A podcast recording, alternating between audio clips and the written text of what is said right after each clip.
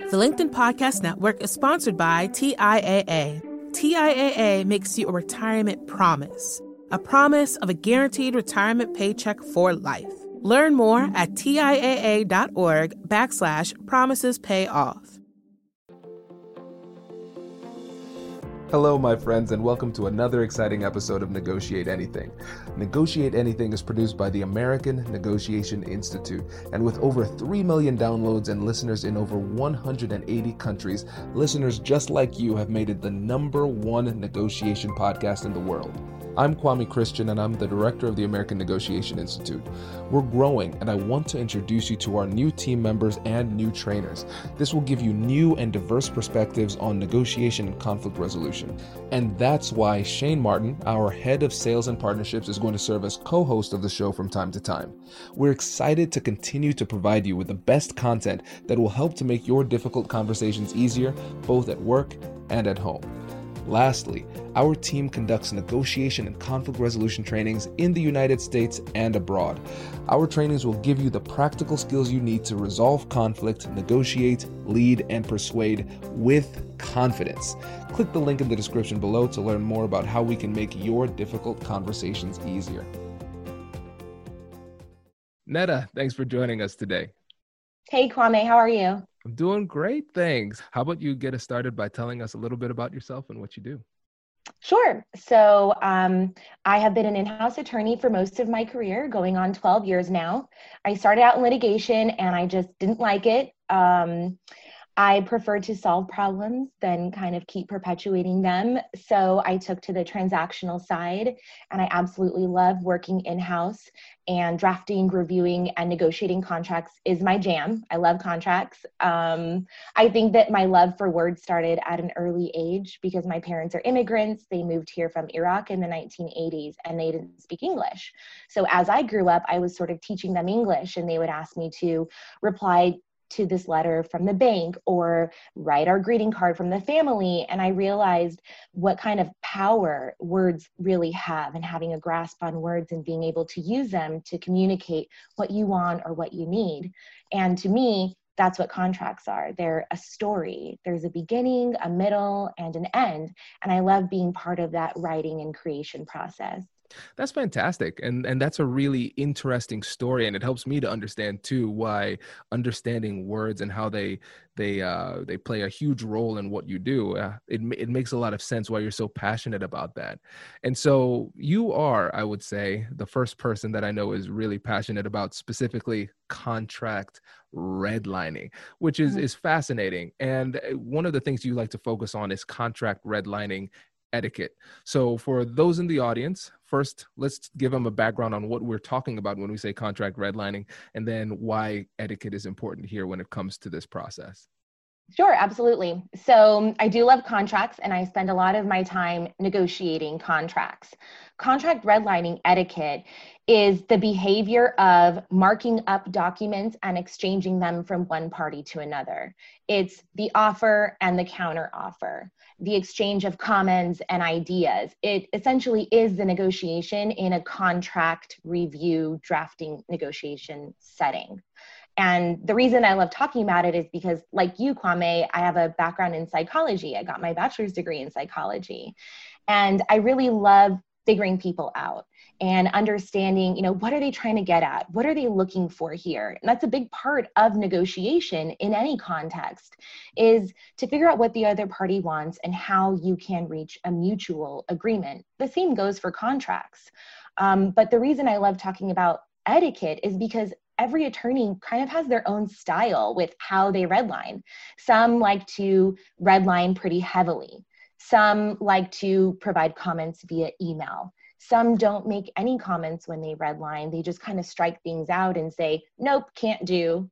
And it doesn't really give much feedback to the other party. Um, so, what I talk about with contract redlining etiquette is how to streamline the contract negotiation process to really negotiate as efficiently as possible because we're under so much pressure to review faster, get that done more quickly. You know, the business needs this, we're short on time. And through this guide, that's how you can do it. That's great. And and so it sounds like it's the the etiquette eh, the the major point is one efficiency but also improved communication and understanding between the parties. Is that right? Absolutely, absolutely. And by improving the understanding between the parties, it will help you gain efficiencies because you can reach that point of mutual agreement a lot faster. I love it and I wish I listened to this podcast when I was a younger attorney. This is great. this is fantastic. Well, let's jump into the the substance of this. So you provided us with three simple rules that we can follow. The first one is on comments. Every red line should be accompanied by an explanatory comment. Rule number 2 is on silence. Silent red lines can be powerful. And rule number 3 on exchanges. Exchange red line one time and then move to live discussion. So let's start with rule number one? What should we know about it? Yes, rule number one always accompany your red lines with explanatory comments. Um, this is really important because we've talked about this, you've talked about this before in your podcast, Kwame, that the more you can understand people, the more likely people are going to agree with you. If someone doesn't understand you, how are you ever going to reach agreement on that topic or that concept? So when we provide a red line and we strike a word or sentence or clause out, but we don't say why, then it doesn't give much to the other party when they receive it and review it. They just think, okay, all I know is they don't agree to this, but I don't know why. So what do I do with that? How do I further perpetuate this negotiation if I don't really have any explanation or justification? It's a lot better when you strike out a clause and you say, I'm very sorry, you know, we just aren't ready to take on this level of risk at this time because we're a startup company. But what we can do instead is work with you on indemnification instead. For example, so now when the other party receives the red line, they have a comment that goes with it that explains why they can't agree to this. And you use that why to provide a counteroffer and begin the de- negotiation process. Fantastic. And now, what about PDF versus um, Microsoft Word? I know for some people they like to make it PDF uh, for strategic reasons. What is your take on that? You know, I personally don't like using PDF unless you've reached a final agreement.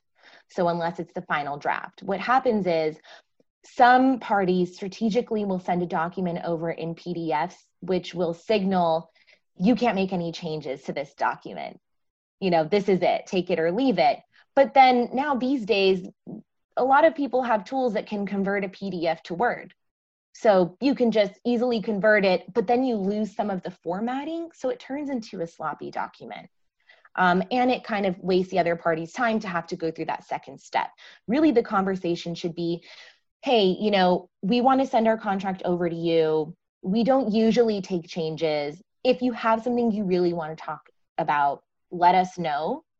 Otherwise, we'd like it if you can just consider this the final version. Um, and then the other party can say, yeah, that's not going to cut it. I need to redline the indemnification clause. So can you send me the Word document?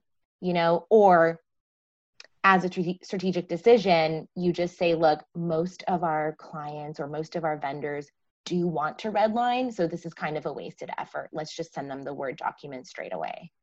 Makes sense. Does your company invest in professional development training? If you believe that your team would benefit from a negotiation workshop, all you need to do is go to our website, fill out the workshop request form, and then we'll set up a time to chat. These workshops are completely customizable and we've done them all around the country. Negotiation and conflict resolution skills are beneficial across all professions, but they're especially useful in procurement, purchasing, sales, sourcing, and contract management. Our calendar is filling up quickly, and we even have some workshops scheduled for next year. If you think you might want one, I'd suggest reaching out soon so you don't miss out. Check out the link in the description to learn more. And now, back to the show. The LinkedIn Podcast Network is sponsored by TIAA. In the last 100 years, we've seen financial markets swing, new currencies come and go, decades of savings lost in days, all showing that a retirement plan without a guarantee, quite simply, isn't enough. So, more than a retirement plan, TIAA makes you a retirement promise a promise of a guaranteed retirement paycheck for life, a promise that pays off. Learn more at TIAA.org backslash promises pay off. Hi, I'm Tomer Cohen, LinkedIn's Chief Product Officer. On my podcast, Building One, we dive deep into what it takes to build great products. Recently, we had Zach Perret, the CEO of Plaid, and he shared about his struggles building a financial app for consumers and how he was able to turn it all around with a critical pivot. Take a listen. I personally couldn't resonate as much with the consumer set that we were trying to reach. I just didn't have that level of empathy. When we made the shift to building a B2B product, though, I was building the product that I wanted. My co founder and I were creating the product that we wanted ourselves, and we had so much empathy for what that product was. Such a great insight. You know, in that sense, we got lucky because we were, we were creating a thing for ourselves. And then the people that we were talking to also had the same problems we did. They were fintech developers. We'd been a fintech developer, uh, we'd been trying to build a fintech product for a year. And so we had such deep empathy. We had such a clear ability to. If you want to hear more of Zach Perret's story and the lessons that follow, listen and subscribe to my podcast, Building One. And now, for you, if you're on the other side, let's say you're dealing with somebody who's a little bit more aggressive, and then they just say, All right, here's the contract. Um, they do it in PDF form. They don't uh, approach it in that really professional uh, way that you described it. They just say, Here's the document. Let us know when you're signing it. Um, how do you respond to that move? So it depends who my client is and what kind of bargaining power my client has. For example, I've worked for startup companies who don't have much leverage in the negotiation. If that's the case, then I will say, for the most part, you know, we agree. However, there are these two clauses that just aren't going to fly for us because of this reason. We're a startup company, we can't take on as much risk, or we don't have this level of insurance, or whatever the case may be. And I'll send it in an email. So it'll say two points insurance, indemnification. This is the requested change. Would you mind please incorporating these into it? Um, if I'm representing a client who has more leverage, then I'll just convert the document into Word and I'll mark it up as normal.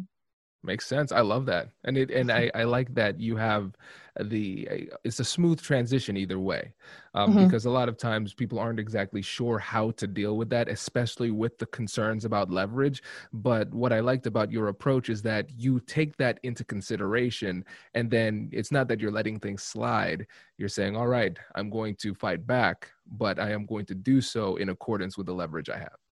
Yes, exactly, and explain your position of why you're doing what you're doing. That goes back to our rule number one. I find that the more you explain why you're doing what you're doing, the more successful you are in getting the other party to kind of, you know, meet you in the middle. Fantastic. And that provides us with a unique opportunity to transition to silence. So we're saying that we want to explain, but when can silence be a powerful tool in the redlining game? Yes, great question. So, what I describe in rule number two is that silent red lines can be a powerful tool in the contract negotiation process. And I like to draw the distinction between silence and silent red lines. Um, you've talked before, Kwame, on your Negotiate Anything podcast about how you know useful silence can be sometimes in negotiations and just not saying anything but when we're talking about an actual document you don't want to not say anything because you're working within a document. What I mean by a silent red line is marking up the document and not providing an explanatory comment. So it's the absence of an explanatory comment. So, rule number two on silence is actually one of the exceptions to rule number one.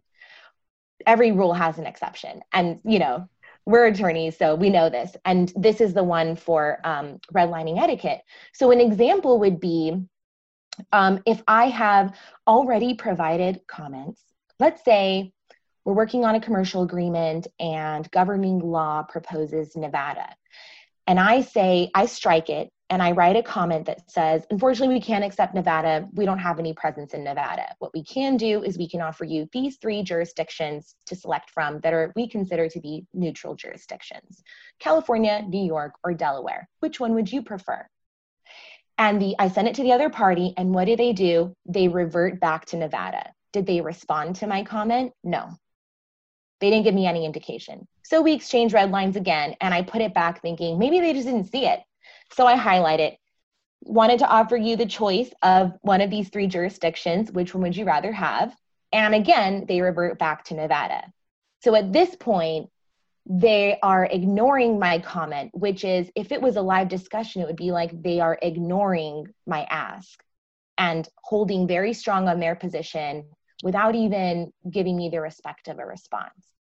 So in that case, what I do is I pick the governing jurisdiction that I prefer, and I'm going to pick California because that's where the company is headquartered.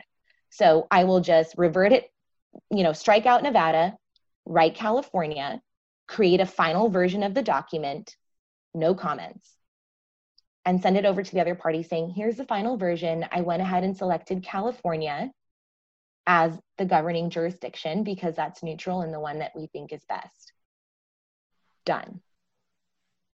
This is so juicy. I love this because, because even though there's no conversation really happening, it it's so full of tension. With that, I know we have a little bit of time left. So let's go to number three on exchanges. So exchange red lines once and then move to live discussion. So tell us more about that transition.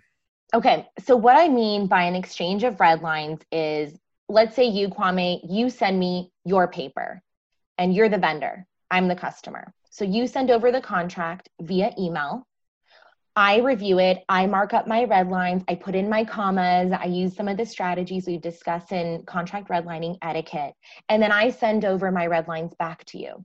You review it, you provide your red lines, you respond to some of my questions, you email me back. That is what I consider one exchange of red lines because each of us has, have had a chance to mark up the document once and then we exchange our thoughts between one another. At that point, the guideline is move to live discussions. If you have not been able to close out all the open items and reach agreement after each party has provided their red lines once, then you probably need to move to a phone or virtual call to take advantage of some of the nonverbal communication cues.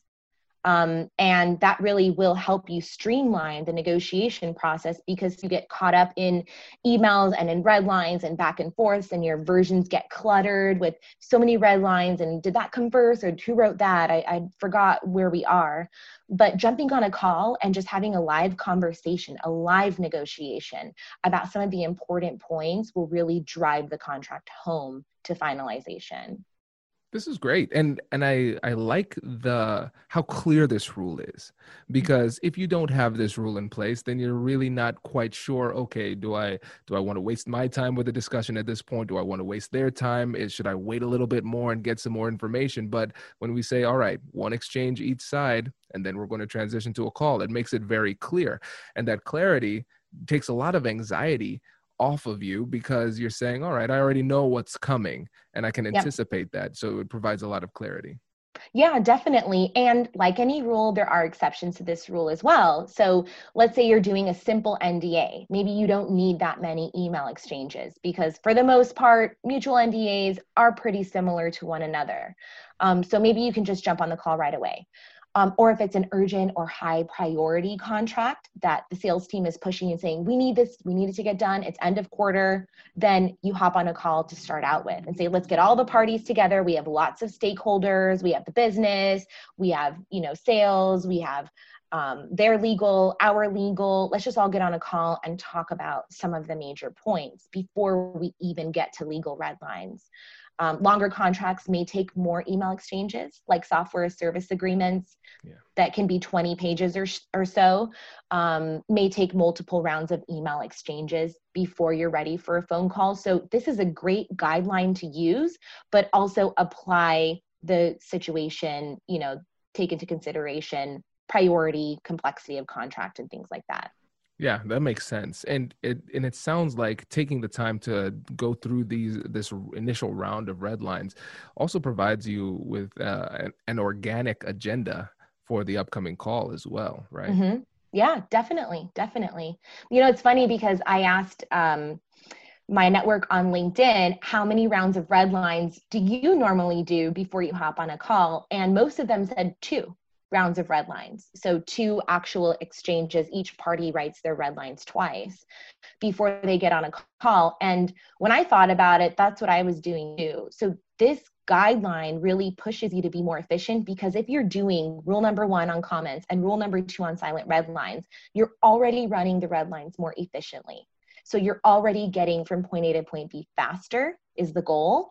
And you can hopefully reduce the number of exchanges, which means you'll be able to get from contract initiation to contract execution faster. That makes a lot of sense, and of course, the the internal uh, business partners probably like that too. yes, yes, they will love that. If you say, "Look, we're gonna," if you follow these rules, we're gonna get you the contract done faster. They will absolutely love that.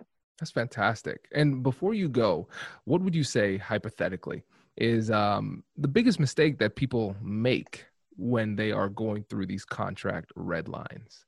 probably the biggest mistake that I see is that contract negotiators don't use red lines to their full capacity. They don't really take advantage of this tool right in front of them. They use it as a label or a quick signal and they kind of rush through it. But in reality, this is where the attorney, the transactional attorney's art and skill shines through this is where you make your persuasive argument. This is where you direct the conversation. And if you really pay attention to red lines, you can see a lot more there than just the words. There's a lot of um, context hidden behind the red line that you can use to, to your advantage in the negotiation if you're paying attention and doing it right.